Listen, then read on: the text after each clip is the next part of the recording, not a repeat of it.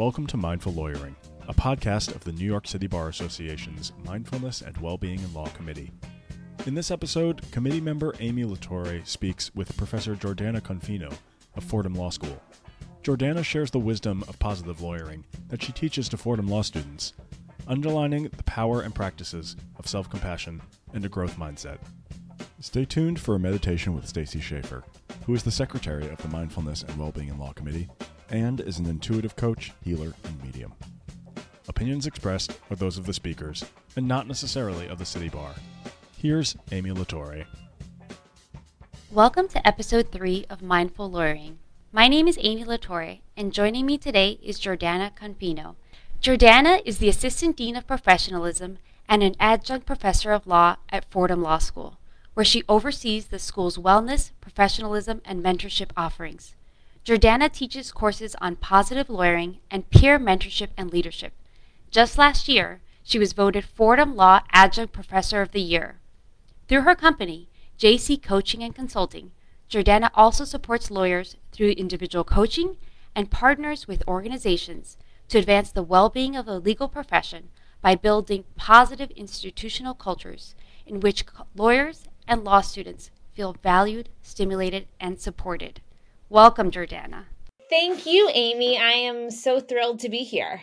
We are thrilled to have you. So excited about this conversation. Jordana, will you tell our listeners a little bit about your journey and how you found your way to your current role? Yeah, absolutely. You know, people sometimes assume that I became a positive lawyering professor and a coach because well being comes naturally to me. But that actually couldn't be farther from the case. In reality, balance and self care have never been my strong suits. And I am what my massage therapist likes to call a type A plus perfectionist. Um, and so when I was in law school and first starting out in practice, I completely believed that the road to success involved throwing myself 150% into my work to the exclusion of everything else, really. And that things like breaks and socializing and self care would only throw me off course. But I ultimately learned the hard way that I could not have been any more wrong about all of those things. And it took finding myself burnt out and painfully lonely and riddled with a whole bunch of physical health issues for me to finally have my if not now, when moment. And it was actually a Google search, and I, I, kid you not, on how to be happy that led me to my first course on positive psychology. And that program completely revolutionized my relationship with myself, as well as my definition of success and how I think about well being and it was the transformational experience that I had in that program that it just completely blew my mind and inspired me to do something to help bring those insights and strategies to other lawyers and law students before they hit their own points of burnout so that they can actually build careers in the law that are not just successful but also satisfying and really sustainable. I'm sure that your story of feeling getting to the point of feeling burnt out it resonates with many of our listeners, myself included. And I'm really curious to learn more about your positive lawyering class. Can you tell us more about the curriculum and what kind of topics it includes? Yeah, absolutely. So, positive lawyering is basically positive psychology for lawyers. So, positive psychology specifically tailored to address the unique needs, challenges, and circumstances of law school and the legal profession. And I'll just provide a bit of context on positive psychology for those of our listeners who aren't familiar with it. It is the scientific study of human flourishing. And what makes that distinctive is that whereas psychology has traditionally operated around a disease model, so focused specifically on diagnosing and treating mental illness, positive psychology focuses on the factors that promote optimal human functioning or what what they call flourishing. And so whereas traditional psychology would focus on bringing people from negative 10 to 0 or neutral positive psychology is interested in identifying the factors that allow people to go from 0 to positive 10 or truly thriving and experiencing the maximum possible fulfillment.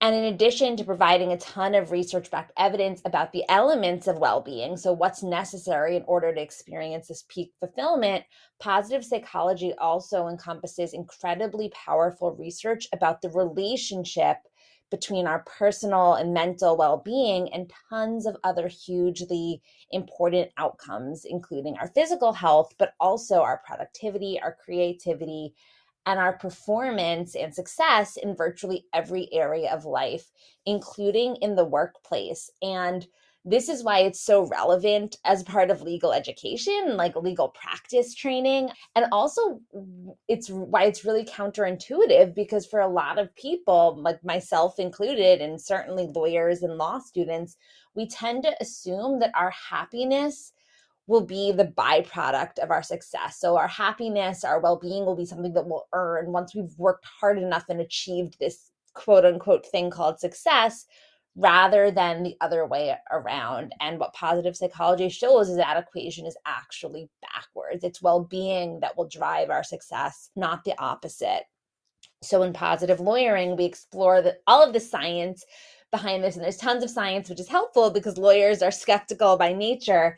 And we dive into a number of the foundational pillars of well being and then work on learning strategies that people can use to deliberately cultivate them. And so that includes everything from our relationships to meaning and values alignment, mm-hmm. mindfulness, of course, optimism and resilience, growth mindset, all of these types of things. But really, of all of the topics, and all of them are fabulous and so powerful in their own ways but I, I, always tell my students if I had to pick one, and I'm so glad I don't have to pick one, but if I did have to pick one, I'd say that the one that I really see the most dramatic impact on my students would be our class on self compassion, which is why I'm so excited to be here talking about this topic today.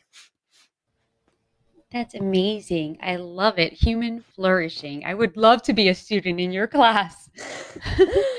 Can you start with just the basics. How would you define self compassion? You know, how does it differ from self esteem, self criticism? You give us just a basic introduction if we were the students in your class on the day you teach the self compassion class. Yes, absolutely. So, self compassion refers to the practice of responding to yourself and viewing yourself in a kind, supportive and non judgmental manner when you experience setbacks, disappointments, or hardships. So it's the opposite of self criticism. So rather than judging or criticizing or berating yourself when you have setbacks or disappointments, you respond with exactly as it says compassion, kindness, warmth, and support. And this is a topic that has been mostly studied and explored by Dr. Kristin Neff, who is basically the guru of self compassion. And she has broken it down and identified three fundamental elements that really make up self compassion. And so the first element, which is very appropriate given the sponsor of this podcast, is mindfulness. And in this context, that means simply noting your emotions and validating them without either trying to suppress them or over identifying with them. And this mindfulness is really a critical first step to self compassion because what it enables us to do is recognize when we're suffering in the first place and then choose to respond with kindness, even if that self critic voice chimes into our head instinctively, we can still make the decision to see that voice, acknowledge that voice, and choose to adopt a compassionate response. Um, but instead, if we ignore our pain or allow ourselves to just get completely subsumed and lost in it, we're not able to step outside of ourselves in that way and take that wiser, more objective stance on ourselves and whatever situation we're facing. So, mindfulness is critical first element. The second element is common humanity. And this is recognizing that literally every human makes mistakes. Absolutely no one is perfect. And pain and failure are truly inevitable aspects of the shared human experience.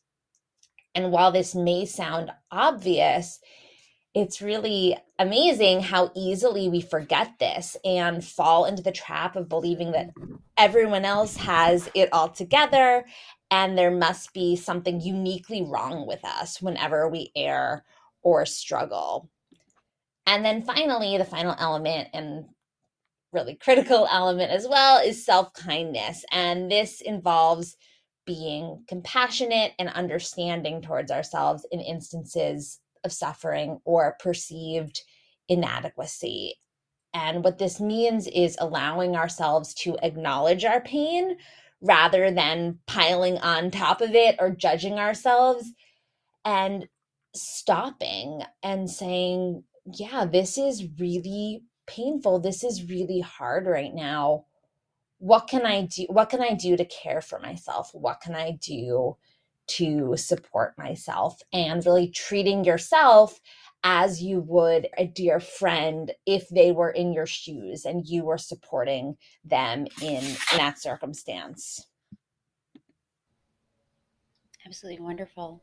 So, when you teach this lesson, this is not your typical law school class, it must be like a breath of fresh air. So, how do your students receive this lesson? And why do you find that this is so powerful for both law students and for attorneys? Yeah. So, first of all, I will say positive lawyering is definitely not a typical law school class. Something that shows up in my reviews every year is this class is nothing like I've ever done in law school and more important than anything I've ever done in law school. Very so valuable. Those, exactly. Those two things always go together. But the students, I love this because the students come into our class on self compassion, and that's what it's called in the syllabus self compassion. They come in super skeptical. So things like relationships, values, strengths, they come in being like, Yeah, tell me more, Jordan. They're like, How can I use this to help me? And they come in for self compassion. They're like, Really? They're rolling their eyes at me. They're like, I don't want to hear about this. And I totally get this because that was me initially. It took me a really long time to be willing to give to give self compassion a shot. And I tell them, listen, like, I'm going to make my case and I'm going to tell you why you should try this and how you can try it and then you'll try it you can see for yourselves and if it, if you don't notice the benefits if i don't convince you and you don't see the results on your own then you can reject it but hear me out and the good news is that you don't have to think that this is going to help initially to try it for it to work and i'm living proof of that. But the reason that they come in so skeptical and so really reluctant to dig into this topic is because they believe so strongly that their self criticism, which, like we said earlier, is basically the exact opposite of self compassion, is driving them forward, that it is part of the secret sauce of their success.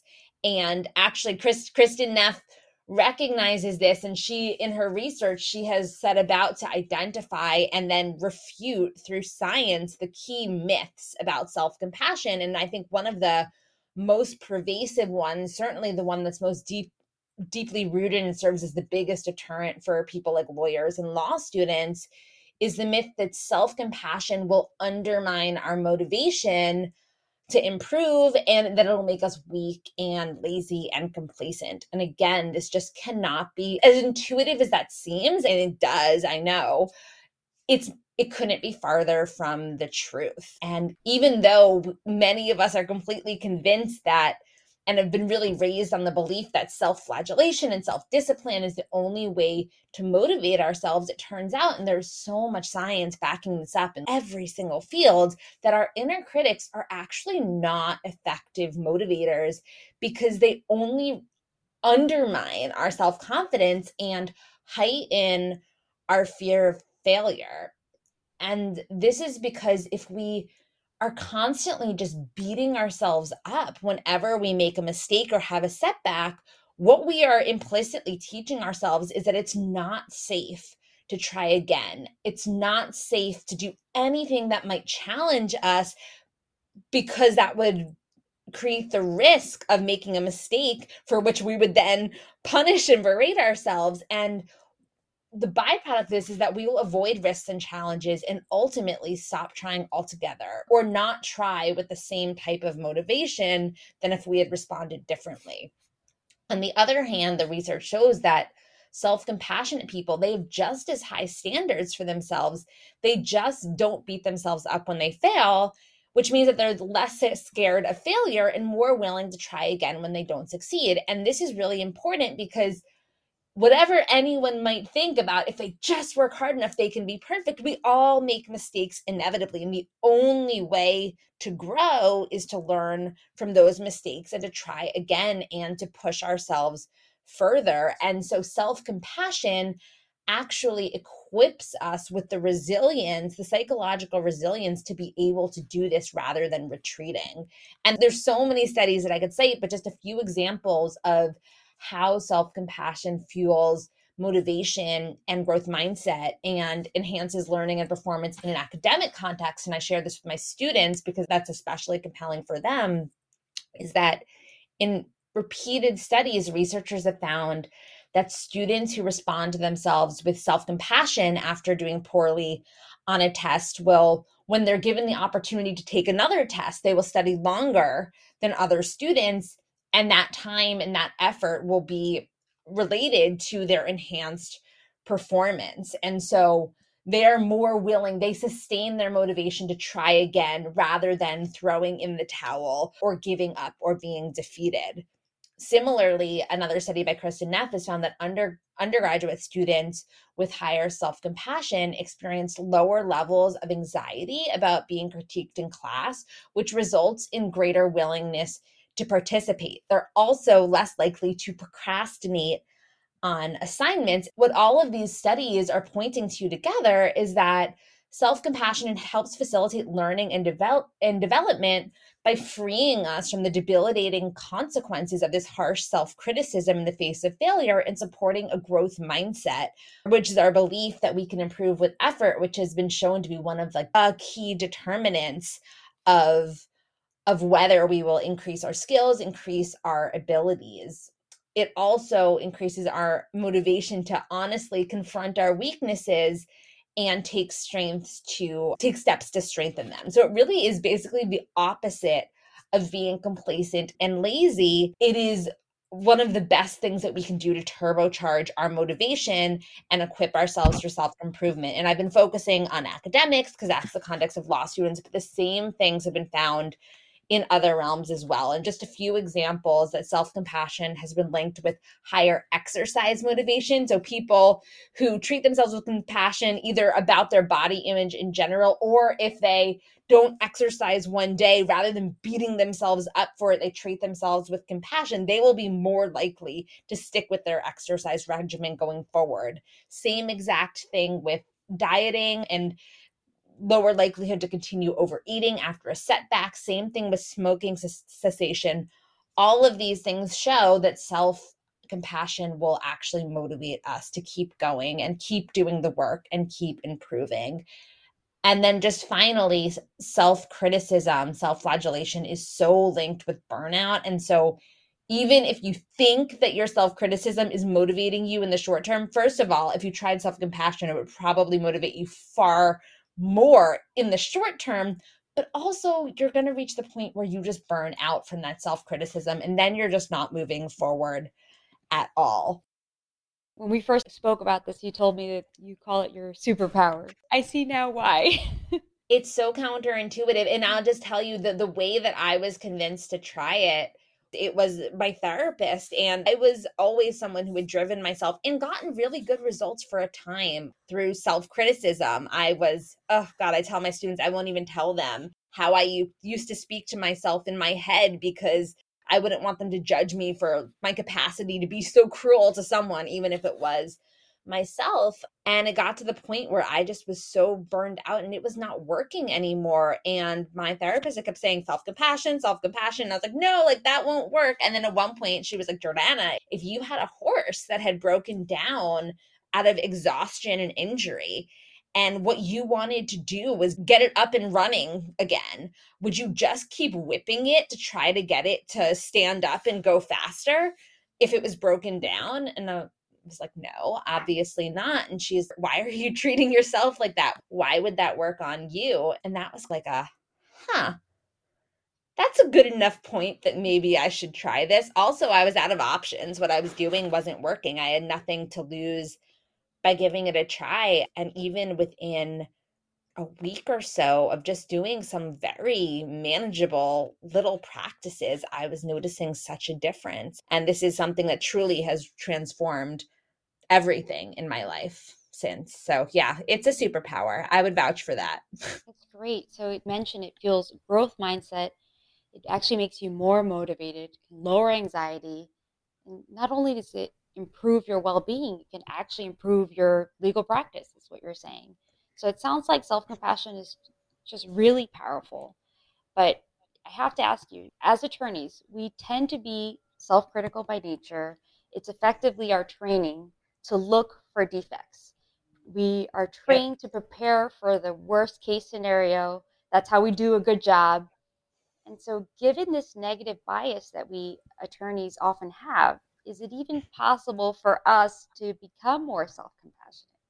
Yes, I am living proof of that. And thank God for something that we call neuroplasticity. Our brains are malleable and they're shaped by legal practice and legal training, like you said, in ways that might be helpful in certain instances, but actually be very unhelpful, we've come to learn in terms of our mental health and well being. But the good news is that if our brains can be wired in one way, they can be rewired in another way and in a way that gives us more flexibility to choose which mindset we want to put on whether we're in our personal lives or in our practice based on how that will serve us. And so there are practices that you can do to start strengthening the muscles in your brain that are associated with responding to yourself in a more self-compassionate manner. And it takes time and repeated practice because if anyone is anything like me, we have really deeply ingrained self criticism tendencies. Those are reprogrammable, but it takes time. And every time that you practice thinking a thought, or using your brain in a specific way, you are literally strengthening the connections between those neurons and making it easier for your brain to think in that way. And so the way that this works is at first, when you start practicing self compassion, it feels completely unnatural and forced, but you keep practicing it. You're strengthening that muscle. And then slowly you will see it feeling less forced. And you'll eventually, if you keep practicing this, you will start having those self compassionate thoughts arise automatically from first as potential viable alternatives to your self critical ones, and then eventually coming up as your first thoughts as well. And the more, or at the very least, and if you're practicing mindfulness as well, you'll have that pause and that ability to choose. And at that point, you will have built up so much evidence about how well it serves you when you choose the self compassionate response that you will just be intrinsically motivated to continue on in that manner. So it is absolutely possible. Like I said, I was just so far on the spectrum of self critical um, and feeling like this could not possibly work for me. And I truly believe it worked for me, it could work for anyone. Great, great. Jordana, let's say I'm an attorney listening to this podcast and you've convinced me I want to try the self compassion thing, but I'm the main breadwinner in my home. I have a million obligations. I have so many clients on my list. I have obligations at home. I have maybe I have children, maybe I have aging parents to take care of. And now you're telling me I've got to focus on myself. And well, focusing on myself feels well selfish. I just I feel very guilty because I have so much on my plate and I feel already spread so thin. How can I stop and maybe not respond to the clients who are calling me, to my kids who need me, and just stop responding to everyone else and take a little time for it's an amazing question and what i will say is that it is even more it is even more important for you to do this in that case. You have so many people to serve. There is no way that you are going to be able to do so or do so effectively if you're not taking care of yourself as well because you can't serve others if you are completely depleted. And so actually self compassion is the opposite again of being selfish. And it's really just so essential and this is goes for every form of self-care is that we must tend to our own needs if we want to be able to support others because otherwise again even if it's sustainable for a time we are inevitably going to burn out or we're going to grow bitter and resentful of all of these people that we're serving and we're just going to lose the ability to support others or lose the drive and the motivation the determination or the energy to do it well and so caring for yourself in this way is actually essential to be able to preserve your ability to serve others. And this, again, basically with everything I'm telling you, is backed up by the research. So there are studies that show that those who treat themselves with compassion and incorporate self compassion practices are far better equipped to extend compassion and support to others. So, just a few examples, relationship partners high in self compassion are reported as being significantly more caring by their partners because by caring for themselves, they increase their capacity to give to others. Similarly, self compassion is found to reduce burnout among healthcare professionals. I don't see any reason why the same would not be true for lawyers. It's also been correlated with pro social actions more generally.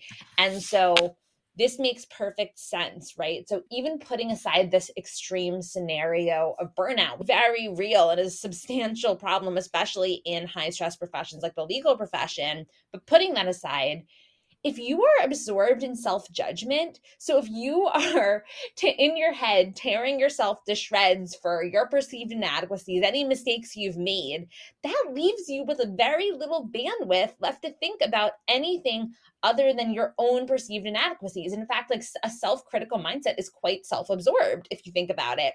it. It leaves you with no focus left to give others. But when we're kind and nurturing to ourselves, we then open up our mental capacity as well as our physical capacity to care for others. And so I would say, and we'll talk a little bit about how you can cultivate self compassion. It doesn't take a lot of time. I said it takes practice, but the practices themselves can be very, very short and bite sized. But in doing this, taking a few minutes to do this will make you so much better able to serve everyone else in your life that you want to serve professionally, personally, whatever it is.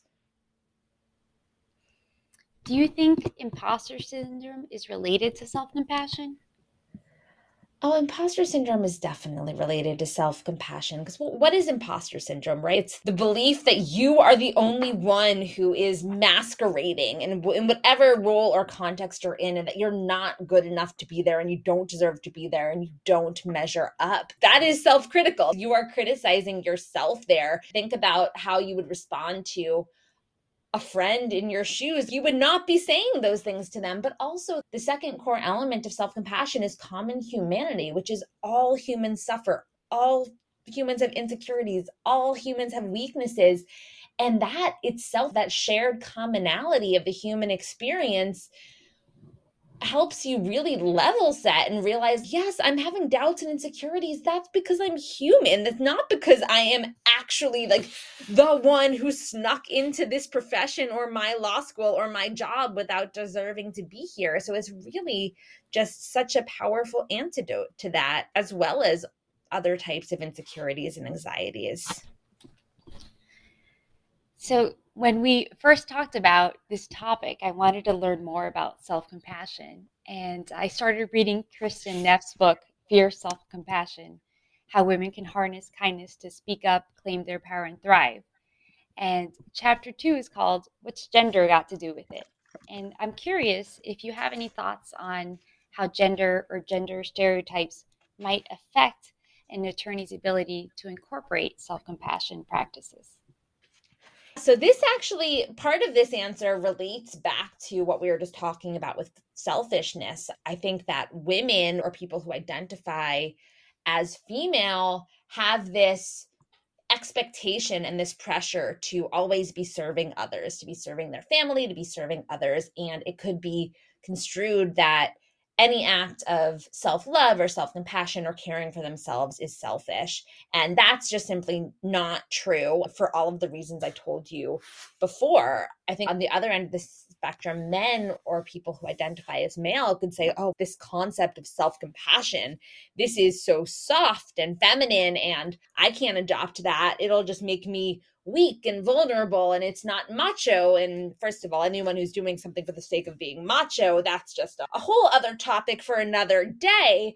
But as we talked about before self-compassion is fierce it's motivating and it will make you do better. It'll make you better able to take risks and develop yourself and step up to the challenge. And that is not soft at all. And i'll also just note that there's really different ways of treating yourself with compassion and so some of it might be speaking to yourself in a soothing reassuring manner but it's also taking action to give yourself what you need in any given moment and to protect yourself and so that could be drawing boundaries, saying no, whatever it is that is serving yourself in that moment. It's such an empowered response. There's nothing soft about it. And while I can see that there might be different concerns about it, it really, they all really bake into the myths surrounding self compassion, which are exactly what I said myths.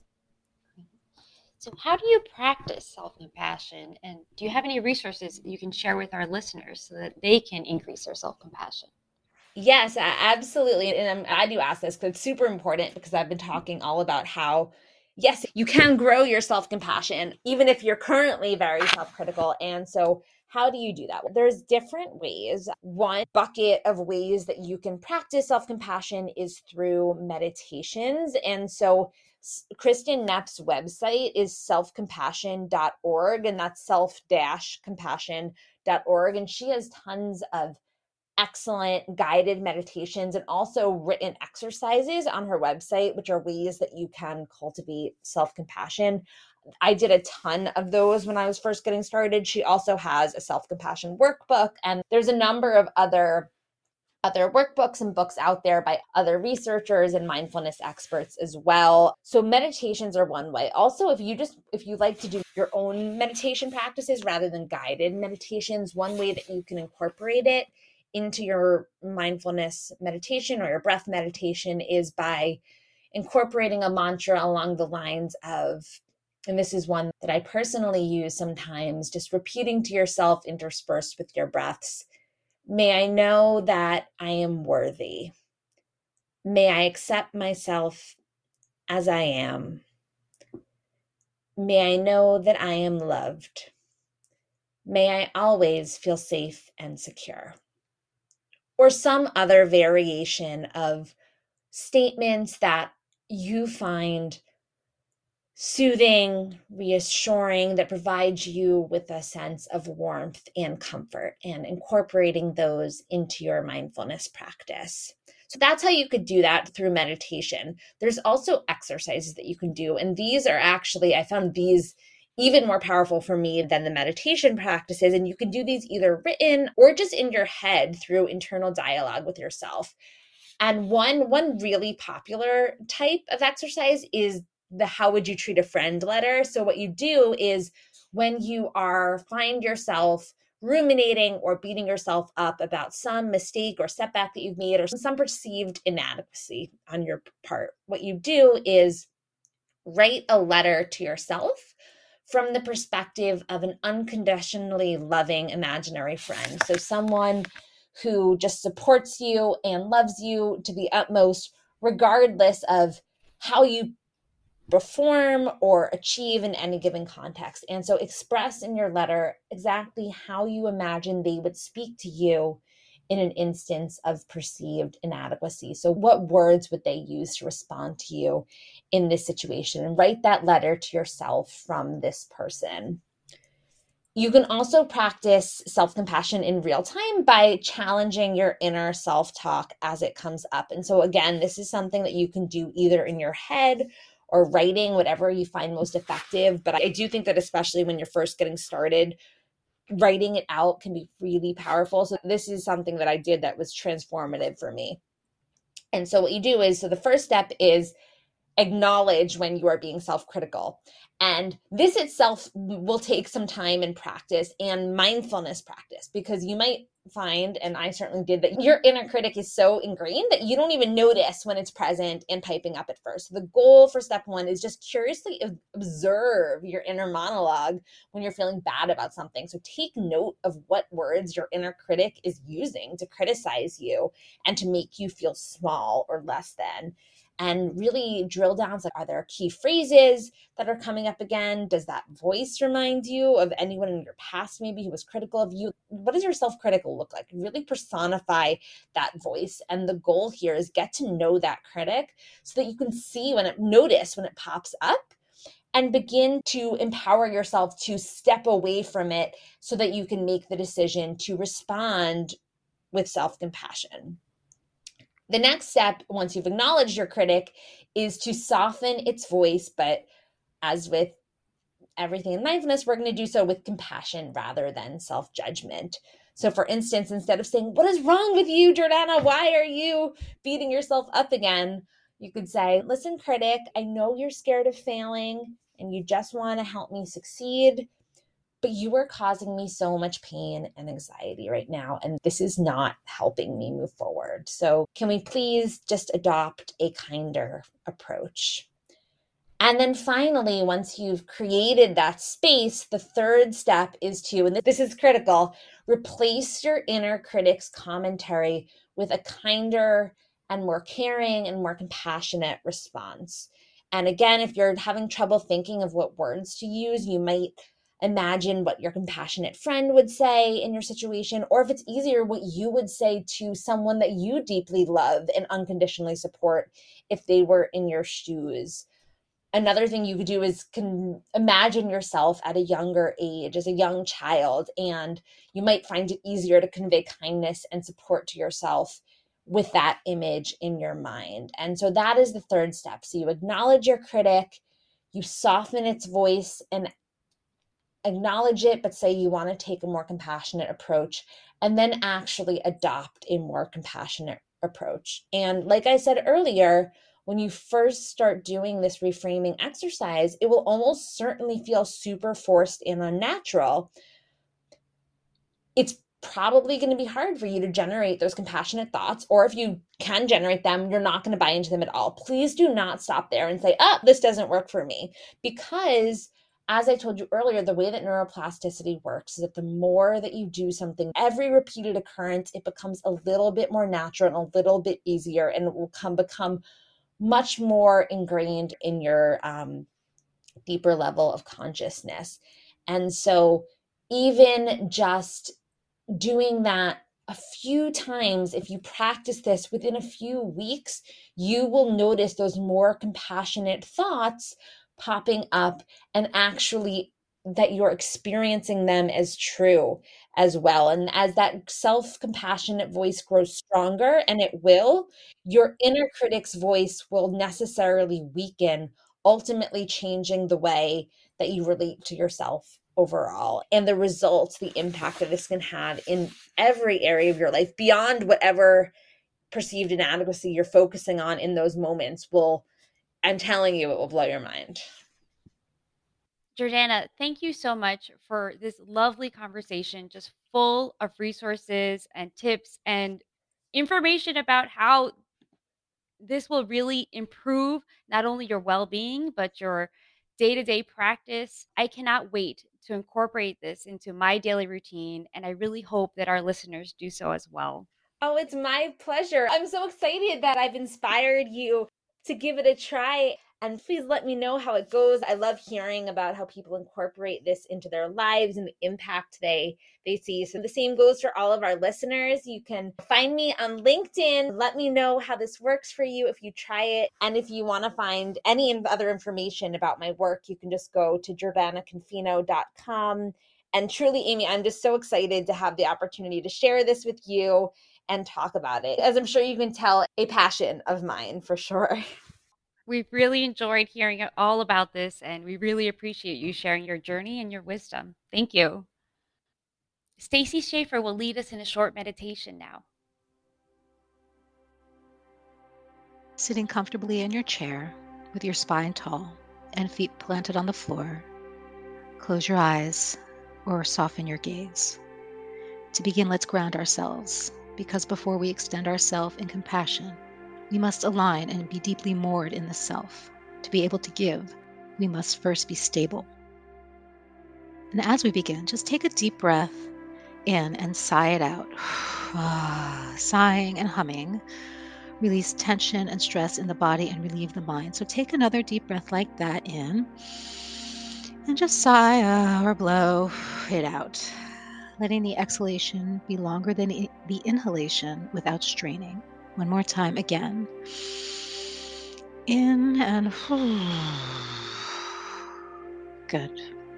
And on the next inhalation, breathe into the area of your body where your bottom meets the seat. And as you exhale, send roots down into the center of the earth. So as we're breathing in to the root of our own self and breathing out, sending and imagining roots going down to the center of the earth, anchoring you to the earth. One more time, breathing in and breathing out those roots to the center of the earth or to a place that you stop and noting that point. On the next breath, we're going to breathe up energy from the earth to our heart. And as we exhale, we are going to expand that energy from our heart to the area around our body. So breathing in and breathing up that stabilizing, sustaining earth energy to our heart, and breathing out, expanding that energy around us. One more time, breathing in that stabilizing, nurturing earth energy to our heart. And breathing out, sending that energy from our heart around us. Good. On your next breath, breathe right into your heart space. Breathing into your heart, and as you exhale, start to expand and feel the feelings of care, compassion, and appreciation. So, breathing right into our heart center and breathing out care, compassion, and appreciation. One more time, breathing into your heart and breathing out the energy of care, compassion, and appreciation. It's okay if it's hard to do, just do the best you can in this moment simply feeling the feelings of care, compassion, and appreciation. And as we extend them out to ourselves in our own field, it is natural for our hearts to stir and to want to extend and reach out to others and to share these feelings of care, compassion, and appreciation with others. So, from your heart, become aware of someone or something you care about or appreciate. And as you exhale, extend your heart to their heart. Could be a person, an animal, even Mother Earth. And as we breathe in to our hearts, we extend out compassion to another from our hearts. And from this place, from your heart, say to that person, animal, or thing the following May you be well. May you be happy. May you find peace.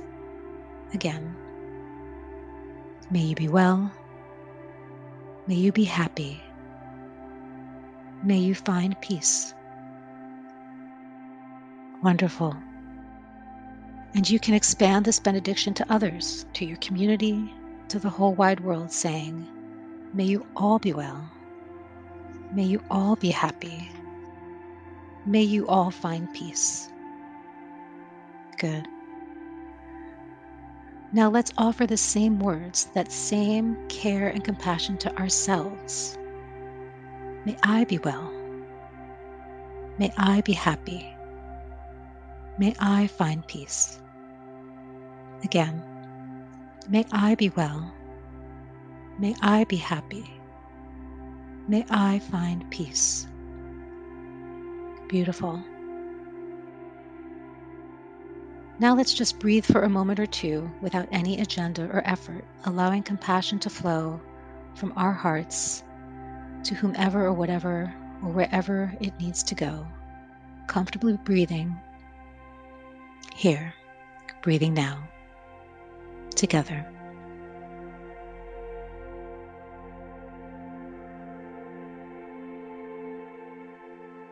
Take another breath like that, and when you feel ready, open your eyes and be as one.